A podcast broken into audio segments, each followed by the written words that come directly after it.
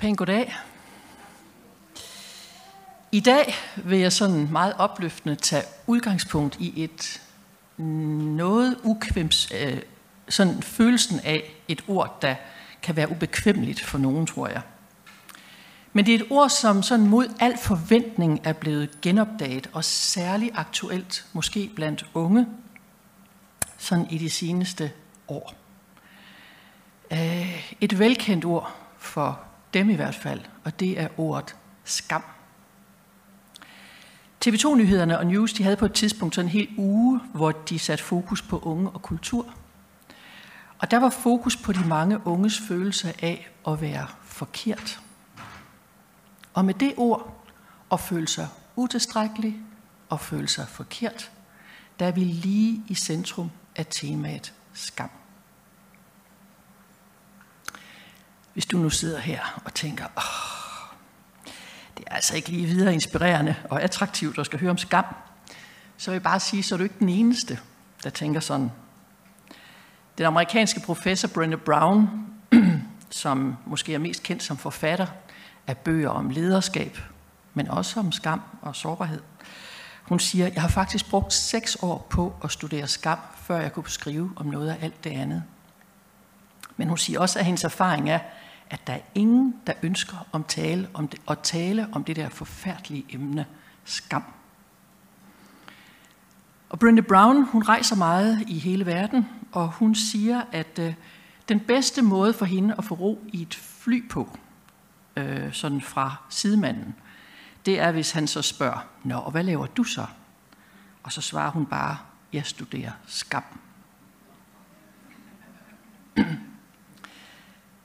Skam betyder at, øh, at dække sig til eller at skjule sig. En, som skammer sig, ønsker at skjule sig, sådan næsten, vi kender udtrykket, at synke i jorden. Og der starter vi et godt sted med Adam og Eva. For Adam og Eva ønskede, at de, så snart de var afsløret, at de så kunne gemme sig. Og de gemte sig bag et finblad. Og helt ærligt, i overført betydning, så formidler begreberne nøgenhed og afklædthed, det formidler jo virkelig oplevelsen af at føle sig afsløret og have behov for at dække sig til. Vi skammer os, nogle af os mere end andre, og dermed så kan vi også have behov for at skjule os.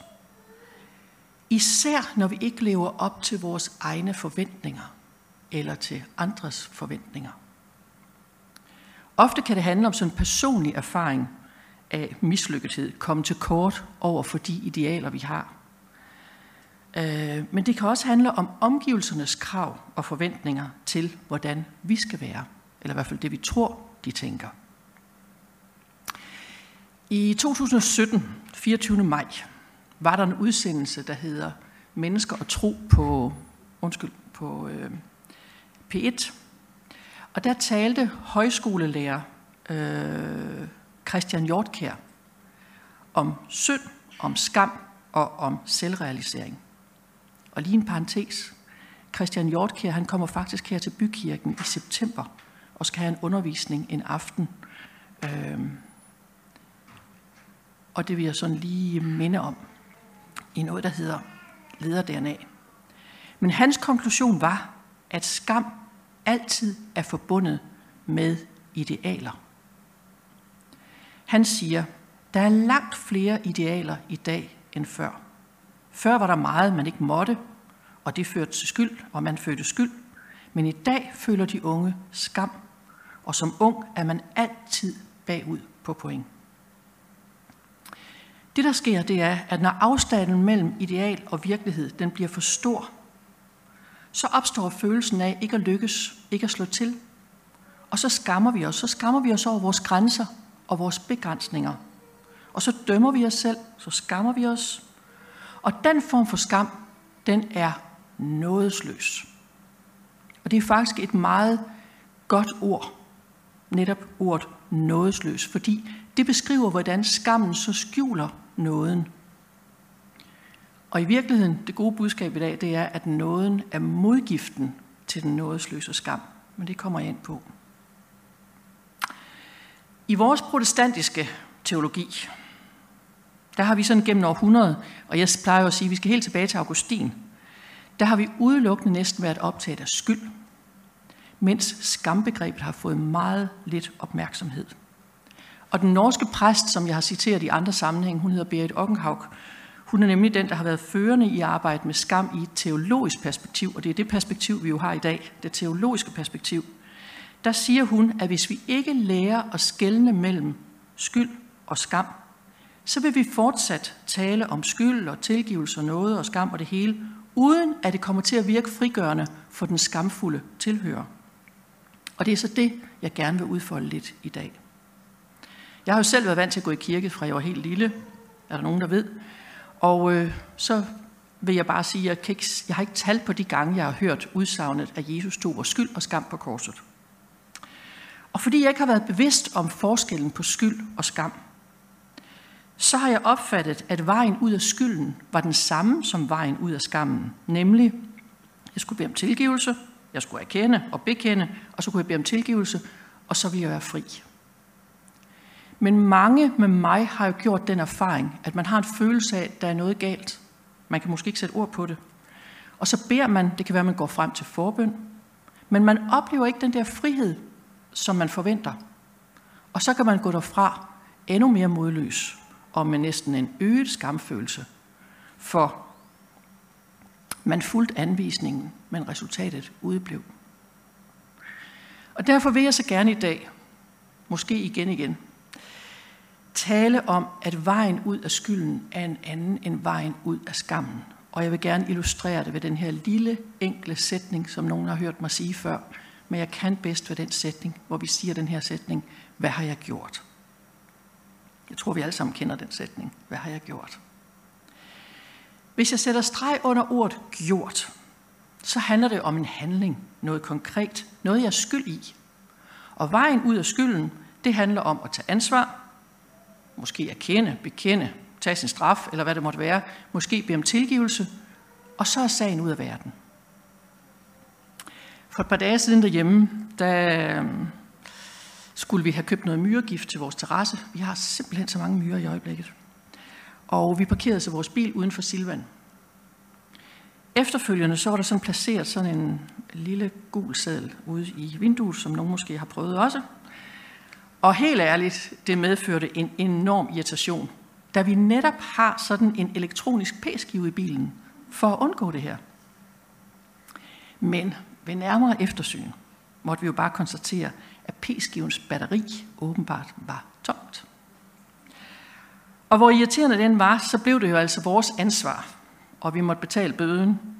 Men så er sagen jo altså også ud af verden. Og det er jo rart.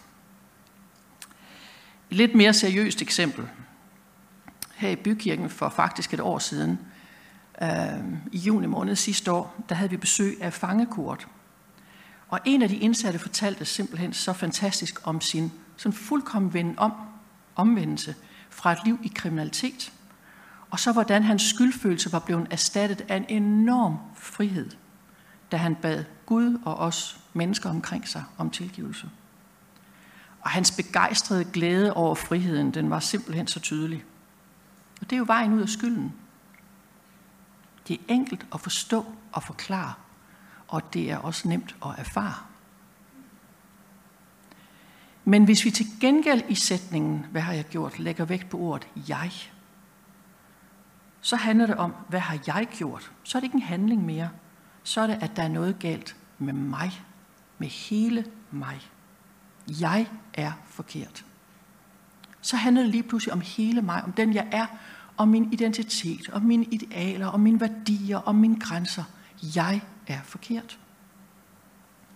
Og her er det skammen, vi taler om. Det er ikke skylden. Og derfor giver det jo også skuffelse, hvis man går frem til forbøn og siger undskyld. Ikke for noget, man har gjort forkert, men siger undskyld for den, man er. Altså, og siger undskyld til Gud for den, man er. Det er ham, der har skabt os som vi er. Det går helt galt, og derfor er der ingen frihed i den bøn. Og så er vi tilbage ved TV2's eksempel fra de unge og om de unge, der beskrev sig selv som forkerte. Ikke i betydningen, at de oplevede, at de har gjort forkerte handlinger, men de var forkerte. Og helt ærligt, jeg tror ikke, og det er min erfaring, det gælder ikke kun i ungdomskulturen. Det kan ske, og det træder ind i enhver generation.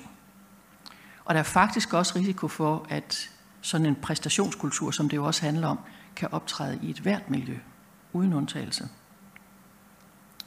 Og vejen ud af skammen er jo en helt anden, fordi det jo handler om den, jeg er, min identitet, min værdi og mine relationer. Og der er det på en helt anden måde, der er behov for at vide, at jeg er elsket, jeg er værdifuld, og jeg tør tro på, at jeg bliver set på med et godt blik, og jeg tør tro på, at Guds blik er godt, og at nåden gælder for mig. Men I kan godt høre, bare ved at sige det her, det er altså noget mere indviklet end at sige tilgivelse, og så færdig. Og derfor er vejen ud af skammen faktisk ikke så enkel som vejen ud af skylden. Og det er måske derfor, vi undgår at tale så meget om den. Det er bare lidt for kompliceret. Jeg har brug for at sige, at altså, der er lige en, en skældning her, som er vigtig. Der er noget, vi kalder den sunde skam, og så er der noget, vi kalder den nådesløse skam. Den nødvendige skam eller sunde skam, det handler også om, der er nogen, der kalder den moralsk skam. Vi taler om etik her også. Det handler om, at nogle gange så kan vi godt mærke, at altså skamfølelsen indtræder, før vi gør noget. Vi kan mærke, at i den her sammenhæng, der er der noget, vi skal holde tilbage med, vi skal lige passe på, for ellers så kommer vi til at sove nogle andre, eller vi kommer til at overskride vores egne grænser. Det er sådan en skamfølelse, som indtræder, før man handler. Den er sund. Den tyske teolog Dietrich Bonhoeffer, han siger det faktisk så flot. Han siger, at efter syndefaldet, hvor den gode relation jo gik i stykker, og der skete noget med fællesskabet, så gav Gud os faktisk den gode skam for at ivaretage vores værdighed, både vores egen og den andens. Så jeg taler ikke om den gode skam i dag, jeg taler om den nådesløse skam. Det er også den skam, som nogen kalder for blikkets sygdom. Fordi det handler om, at vi begynder at se os selv med andres øjne. Det, som vi ser i den andens øjne, det bliver også til vores billede af os selv. Øh, og den andens øjne bliver sådan et spejlbillede af det, som vi selv oplever, vi er. Så er vi jo inde for det første i sammenligningen. Og der har Paulus et fantastisk godt udtryk i Galaterne 4. Han siger det så præcist. Lad være med at sammenligne jer med hinanden. Paulus vidste, at det var gift at sammenligne sig med hinanden. Ah, hvor kan jeg ikke understrege det nok. Lad være med at sammenligne jer med hinanden. Og det kan jo handle om ydre ting, vi kan sammenligne os med. Men det kan bestemt også være, at vi sammenligner os med hinanden sådan med det indre blik. Og problemet er også, at hvis vi sådan igennem vores historie eller i nogle sammenhæng har mødt sådan andres øjne, hvor vi føler, at de vurderer os, i betydning kritiserer os, evaluerer os, dømmer os, så efterhånden, hvis vi har set ind i sådan nogle blikke mange gange, så skal der ikke så meget til, at vi simpelthen integrerer det blik i os selv, og så bliver det også vores blik. Og så bliver vi med det udtryk, som nogen siger, så bliver vi også vores egne værste dommere. Vi bliver så hårde ved os selv, fordi det blik, vi har set for andre, det bliver vores eget blik af os. Nogle har, har, er mere ramt af det her end andre. Øh, men jeg ved for eksempel, sådan, hvis man har været meget udsat for kritik igennem i sin historie, eller hvis man har været i en sammenhæng, man kan have haft kollegaer, en chef, der har været meget, meget vurderende og hård, Øh, nogen kan fortælle om mobning i skolen, sætninger, som er sagt, som simpelthen har sat sig som noget, som integrerer sig som en opfattelse af, hvem man er. At det kan simpelthen sidde så voldsomt. Nogle gange så er man ikke bevidst om det. Jeg hører meget få, der siger, jeg skammer mig, Kammergreta, eller jeg kæmper med skam. Det er der ikke nogen af os, der sådan har lyst til at sige. Men det er måske den motor, som i virkeligheden driver os. Og i hvert fald nogle gange vores krop reagerer. Der er rigtig mange livssituationer, der kan frembringe skamfølelse. Mens bare vi holder fast i, at skam knytter sig til sådan en helhedsopfattelse af, hvem vi er. Ikke en handling, men hele mig. Og så det der med, at vi sammenligner os med en standard eller et ideal, og vi lever ikke op til det, og så oplever vi os mislykkede. Jeg vil ikke sige ret meget, men, fordi jeg har sagt det før, men jeg oplevede selv den her dybe skamfølelse i forbindelse med et sygdomsforløb for mange år siden, og øh, jeg fik den der for mig skamfulde diagnose, at jeg var udbrændt i svær grad. Øh, at diagnosen senere ikke holdt, det er jo sådan noget helt andet, det er slet ikke relevant i dag. Men jeg oplevede det så skamfuldt, fordi den medførte på grund af lang sygdom, at jeg jo fik en fyreseddel. Jeg har prøvet at blive fyret. Jeg måtte opgive mit arbejdsliv, og jeg mistede en stor del af min arbejdsevne. Og jeg forstår så godt den unge mand, der i dag kom til mig, og så sagde han, Kammergrethe, jeg hader, når jeg er i en sammenhæng, for så jeg bliver spurgt om, og hvad laver du så? Fordi han sagde, jeg har ikke noget arbejde, og jeg kan ikke arbejde. Men han kigger på mig, og så siger han, man skal altså prøve for at vide, hvad det gør ved en med de der spørgsmål. Og jeg er helt med. Men Bibelen, både Gamle Testamente og Nye Testamente, har så flotte perspektiver på skam, når vi begynder at kigge efter det.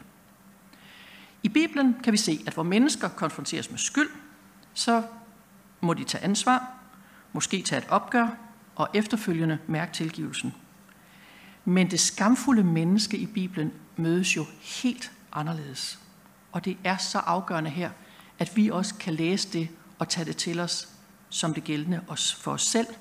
Og der afgør det meget, hvilket gudsbillede vi har har. Har vi været præsenteret for Gud som en, der bare elsker os ubetinget, ligegyldigt hvad? Eller er vi præsenteret for Gud, som også er en, der lige vurderer og dømmer og kritiserer? Kan I høre, så er det den andens blik, der så også bliver Guds blik. Og det integrerer jeg mig i mig, så jeg også begynder virkelig i samme billede og se på mig selv ud fra det. Og her må vi alle sammen tilbage. Altså med de store sandheder, så skal vi have fat i skabelsen og i det, der skete i påsken. Og vi skal tilbage til skabelsen her. For i skabelsen lægges hele fundamentet for, hvem vi er grundlæggende. At vi er skabt i Guds billede, og vores værdi som menneske er grundlæggende. Syndefaldet rokker ikke ved Guds gode skabervilje for os. Vi er villet af Gud, alle sammen, uden undtagelse, og vi kan vedstå os derved vores liv med vores forskellighed, vores grænser og vores udfordringer. Men vi må tro på, at Gud ser på os med sit gode, nådige blik. Vi er villet. Et mægtigt flot eksempel på det i Gamle Testamentet, det kan vi læse om i 1. Mosebog kapitel 16. Og det kunne lige så godt have haft overskriften Skam, det kapitel der. Jeg kommer ikke til at læse det. Det er en anden tekst, jeg kommer til at læse. Men det handler bare kort sagt om, at Abrahams kone, Sara, hun oplever en meget kulturbestemt skam. Nemlig, hun kan ikke få børn. Og derfor lader hun sin egyptiske slavepige Hagar blive gravid med hendes mand Abraham, som så skal være far til det barn, der kommer. Og Hagar sårer derved Sara voldsomt ved, at hun lader sig blive gravid med Abraham. Og Saras skamfølelse resulterer i, at Sara bliver så hård, rent udsagt modbydelig, ved Hagar, så Hagar til sidst må løbe væk. Og i virkeligheden handler det om to kvinder, som skammer sig, og to kvinder, som sårer hinanden dybt. Men Gud ser til dem begge to. Og nu har vi lige fat i Hagar i dag, fordi der står, at Gud ser til Hagar og sender en engel, som trøster hende og giver hende mod til at vende tilbage til Sara og senere føde Ismail. Men det særlige i den her forbindelse, det er, at Hagar efterfølgende omtaler Gud som den Gud, der ser mig. Netop det at blive set af Gud og tro, at det er et godt blik, det er jo det, det handler om, Guds gode blik. Det oplevede hun det gode blik midt i oplevelsen af uværdighed, og det blev oprejsende for hende, og det blev en ophævelse af hendes skamfølelse. Omstændighederne blev ikke anderledes, men hendes oplevelse, den blev anderledes. Skamfølelsen blev ophævet. Det samme ser vi, når vi læser Nye Jesus, det er så flot at se ham ud fra et skamperspektiv, hvor han igen og igen møder mennesket, netop med det gode blik, på sådan en måde, at man føler sig født, man føler sig mødt, og man føler sig rummet. Leif Andersen, lektor øh, i praktisk teologi ved Menighedsfakultetet i Aarhus, indtil for en uge siden, han lige gået på pension, læste jeg. Men han siger det sådan her omkring Jesu blik. Prøv at høre. Det mirakuløse og enestående ved Kristi blik på mennesket er først og fremmest, at det er stabilt. Jeg kender ikke andre synsvinkler på mennesket, der er trofast og uforandret gennem snesevis af epoker og hundredvis af forskellige kulturer og subkulturer. Dernæst er blikket unikt derved, at det både gennemskuer mig fuldstændigt og uden forbehold eller vaklen er ikke fordømmende. Det er Jesu blik. Ikke fordømmende. Og et fantastisk eksempel på det, det skal vi læse i Lukas 19, og det er kerneteksten til i dag. Der står om Jesus, der kom til byen Jericho, hvor Zacchaeus boede. Og Jesus kom ind i Jericho og gik gennem byen. Der var der en mand, som hed Zacchaeus. Han var overtoller, og han var rig. Han ville gerne se, hvem Jesus var, men kunne ikke få skaren, for han var lille af vækst. Så løb han i forvejen og klatrede op i et morbærfintræ for at få ham at se, for han var kommet den vej forbi. Da Jesus kom til stedet, så han op og sagde, Zacchaeus, skynd dig at komme ned. I dag vil jeg være gæst i dit hus. Så skyndte han sig ned og tog glad imod ham. Men alle, som så det, gav ondt af sig og sagde, han er gået ind som gæst hos en syndig mand. Men Zacchaeus stod frem og sagde til Herren, Se herre, halvdelen af, hvad jeg ejer, giver jeg til de fattige. Og hvis jeg har presset penge af nogen, giver jeg det firedobbelt tilbage. Da sagde Jesus om ham, i dag er der kommet frelse til dette hus. Helt ærligt. Om Zacchaeus kravlede op i træet alene for at få bedre udsyn, fordi han var lille, det ved jeg ikke. Eller om det var for i virkeligheden også at skjule sig. Det kunne godt være. Vi ved det ikke. Men vi ved i hvert fald, at hans hverdag har været fyldt med rigtig mange foragtende blikke på grund af hans job og på grund af hans position. Vi kan i hvert fald læse, at Jesus møder ham. Ikke med et krav om at gøre op med skylden. Ikke med en formaning og en pegefinger, men med en invitation til venskab og samvær. Hvor respektfuldt. Og i selskab med Jesus, der får Zacchaeus sin værdighed tilbage.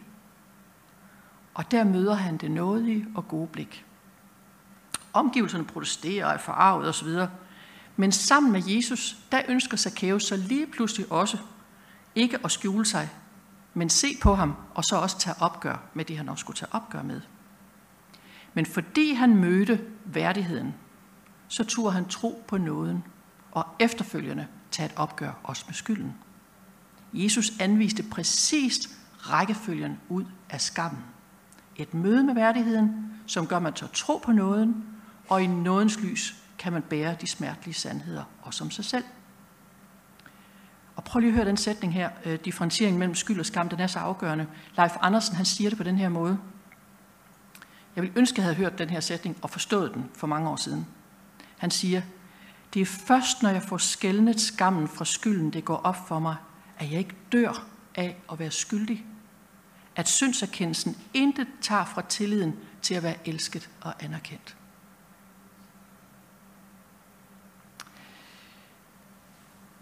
Da jeg selv som blev ramt af den der nævnte uønskede livssituation, og jeg virkelig kæmpede med skamfølelsen, så sagde jeg til min mand, at han måtte ikke fortælle til et eneste menneske om, hvordan jeg havde det. Jeg kunne simpelthen ikke bære skammen. Jeg var så flov.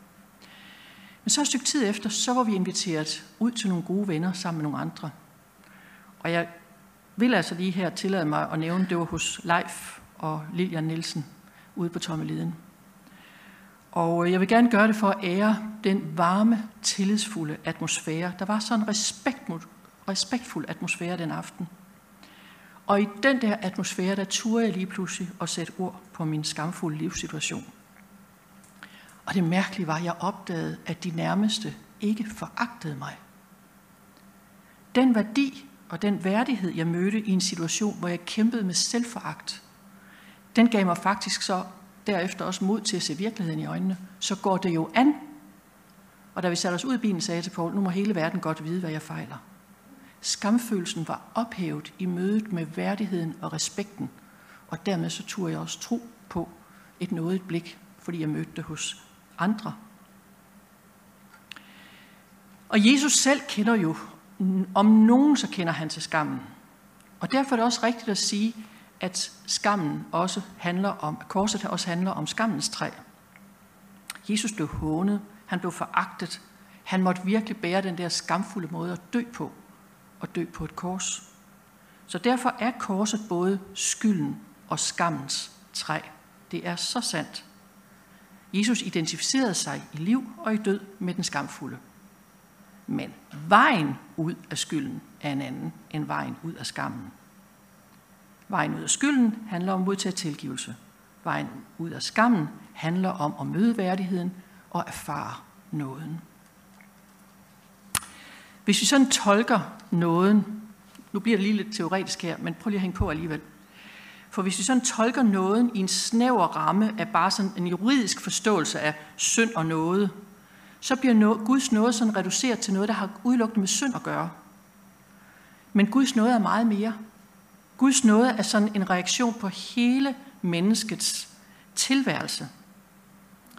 I mødet med skammen, så trænger vi nemlig ikke først og fremmest til at høre, at vi er tilgivet. Vi trænger til at høre, at vi er bekræftet i, at hele os hører til. Nåden gælder hele os. Ikke bare det der, men hele os. Og at nåden muliggør en relation. Sådan så Guds kærlighed og vores menneskelighed, det kan mødes, og det kan have fællesskab på grund af nåden. I indledningen, der omtalte jeg Adam og Eva, der reagerede på skamfølelsen ved at forsøge at gemme sig og skjule sig bag et finblad, eller bag nogle finblade. Men her for, der, i forberedelsen til det her, der opdagede jeg lige pludselig, at øh, allerede her, helt fra begyndelsen, ved skabelsen, der viser Gud faktisk, at han har omsorg for deres skam. For der står, jeg ved ikke, om I har lagt mærke til det, men der står i 1. Mosebog kapitel 2, at Gud selv lavede skintøj til dem og gav dem det på. Gud iklæder Adam og Eva værdighed som en forudsætning for at kunne tro på nåden midt i den forfærdelige, smertelige virkelighed, de er i.